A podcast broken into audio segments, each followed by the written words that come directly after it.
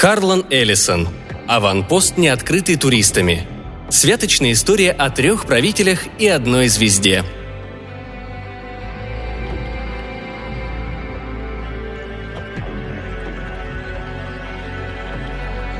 Они расположились на ночлег недалеко от периметра мечты и приготовились с первыми лучами солнца начать осаду.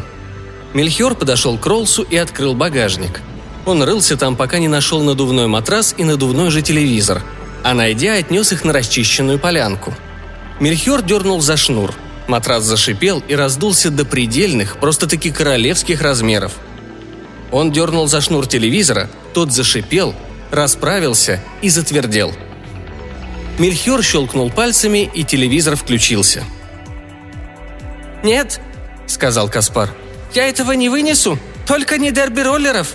Я правитель Востока, и будь я проклят, если еще одну ночь вместо сна буду служить, как брыкаются эти недоделанные приматы!» Мельхиор светился своим собственным ночным светом. «Ну так подай на меня в суд!» — сказал он, устраиваясь на матрасе, закутываясь в накидку из кротового меха и набрасывая на голову капюшон.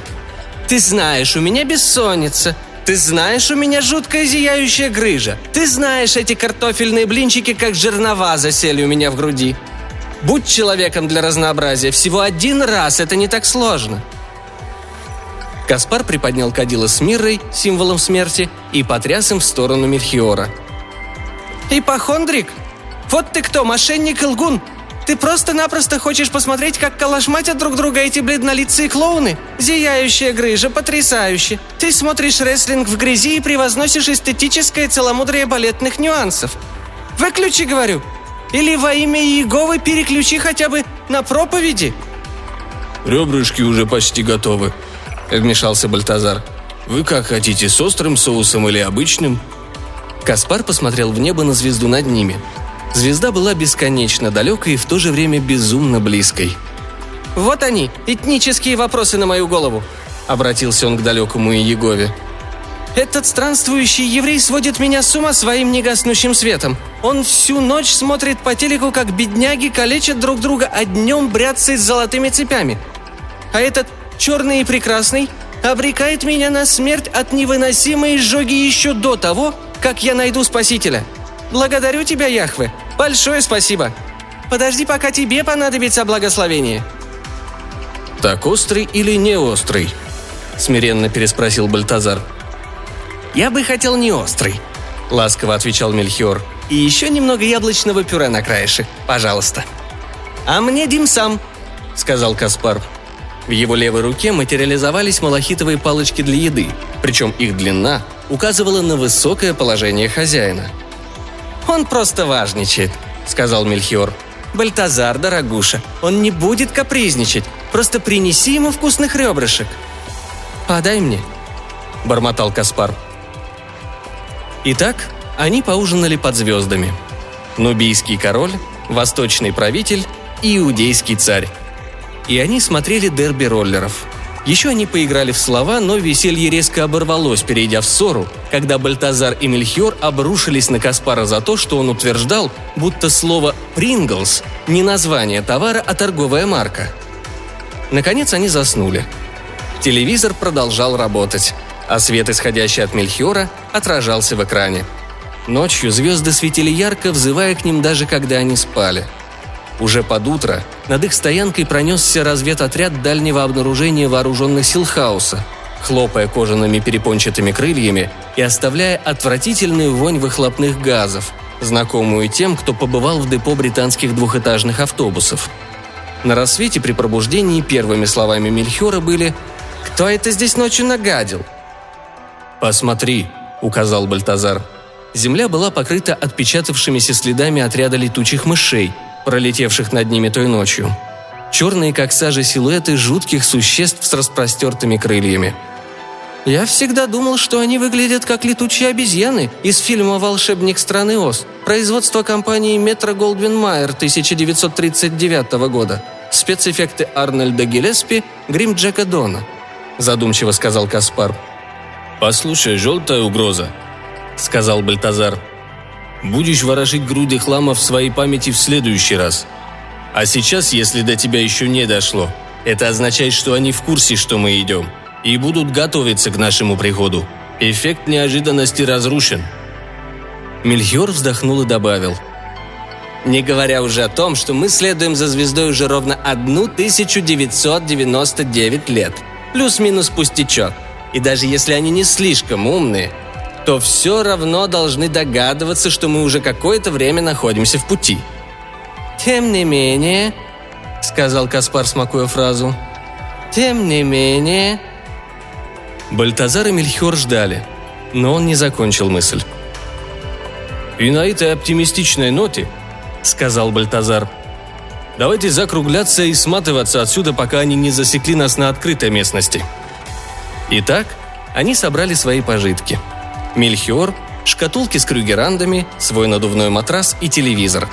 Каспар, кадила с Миррой, альбом из Джуди Гарланд и каллиграфический набор для печенья гадания. Бальтазар, котелок, сборник сочинений Джеймса Болдуина в медном переплете и принадлежности для выпрямления волос.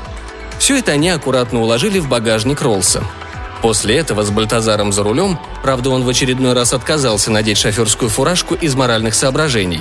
Они покинули стоянку и, набрав скорость, пересекли периметр мечты. В небе над их головами продолжала светить звезда. «Самая несусветная вещь из всех, что мне доводилось видеть», — заметил Каспар в десятитысячный раз. «Бросает вызов всем известным законам механики небесных тел». Бальтазар что-то проворчал. В десятитысячный раз — «Что-что? Я не расслышал», – переспросил Мельхиор. «Я сказал, если бы в конце нас ждал хоть горшок с золотом». Это было недостойно нубийского короля, как было недостойно предыдущие десять тысяч раз. И спутники предпочли проигнорировать его высказывание – на окраине мечты, в районе стоянок, где выстроились ряды лотков фастфуда, мотелей с водяными матрасами, сомнительным кабельным видео, с боулингами, польскими спортклубами и занюханными площадками для рикш, они натолкнулись на первую линию обороны Силхауса. Как только они затормозили на светофоре, тысячи пехотинцев с обезьяньями физиономиями и перепончатыми крыльями повыскакивали из проулков и дверей домов с ведрами воды и губками – и начали намывать лобовое стекло их Роллса. «Живо, Каспар!» – рявкнул Бальтазар. Восточный правитель распахнул заднюю дверцу с правой стороны и выпрыгнул на улицу. «Назад! Назад, исчадьяда!» – завывал он, размахивая кадилом с мирой. Солдаты Силхауса взвыли от боли и ужаса и оставили своих павших. Вой, плач и крики поднимались над мечтой, как клубы черного дыма. «Пожалуйста, хватит!» – орал Мельхиор. «Зачем весь этот шум? Вы разбудите младенца!» Потом Бальтазар завел мотор, Каспар запрыгнул обратно на заднее сиденье, хлопнула дверца, и они рванули на красный свет, который не без вмешательства Силхауса горел на всех светофорах. Весь этот день они осаждали мечту. В автоклубе им сказали, что сейчас туда пробиться невозможно. Радары для контроля скорости установлены на 9 миль в час – Фанатики из религиозных сект кидаются под колеса. Но в конце концов, они добрались до Ислей сети Хаят и прорвались внутрь со своими дарами. Драгоценными дарами. И там, в номере по доступной цене, они нашли спасителя, за которым ухаживал безработный столяр-краснодеревщик, леди, которая без сомнения была глупа как пробка, упорно толдычившую о том, что была изнасилована Господом, а также всевозможных пастухов, мясников управляющих зоомагазинами, продавщиц бутиков, сертифицированных бухгалтеров, разносчиков футболок, журналистов-разоблачителей, завзятых театралов, Сэмми Дэвиса-младшего и человека, у которого гончая славится тем, что может поймать двух зайцев сразу. И, входя в номер, короли с трудом протискивались сквозь толпящихся там людей. Они возложили свои дары и уставились на спящее дитя. «Назовем его Джомо», — заявил Бальтазар — «Не будь кретином», — сказал Каспар. «С Рождеством Джомовым мы назовем его Лао Цзи. Это песня, полет, парение». Так они проспорили какое-то время и, наконец, решили остановиться на Христе, ведь имя Христос сочетается с Иисус и к тому же хорошо помещается на неоновых вывесках. И все же после двух тысяч лет сомнения их не покидали. Они смотрели на спящего ребенка, который был таким же, как все дети, Этакий маленький придурковатый Уильям Клод Филдс, который запрощевал, начав выпивать раньше положенного срока. И Бальтазар пробормотал. «По мне так горшок с золотом ничуть не хуже». И Каспар сказал. «Полагаешь, после двух тысяч лет кто-нибудь, наконец, подаст мне стул?» И Мельхиор подытожил все их надежды и мечты о лучшем мире словами. «Знаете, забавно, но он совсем не похож на еврея»,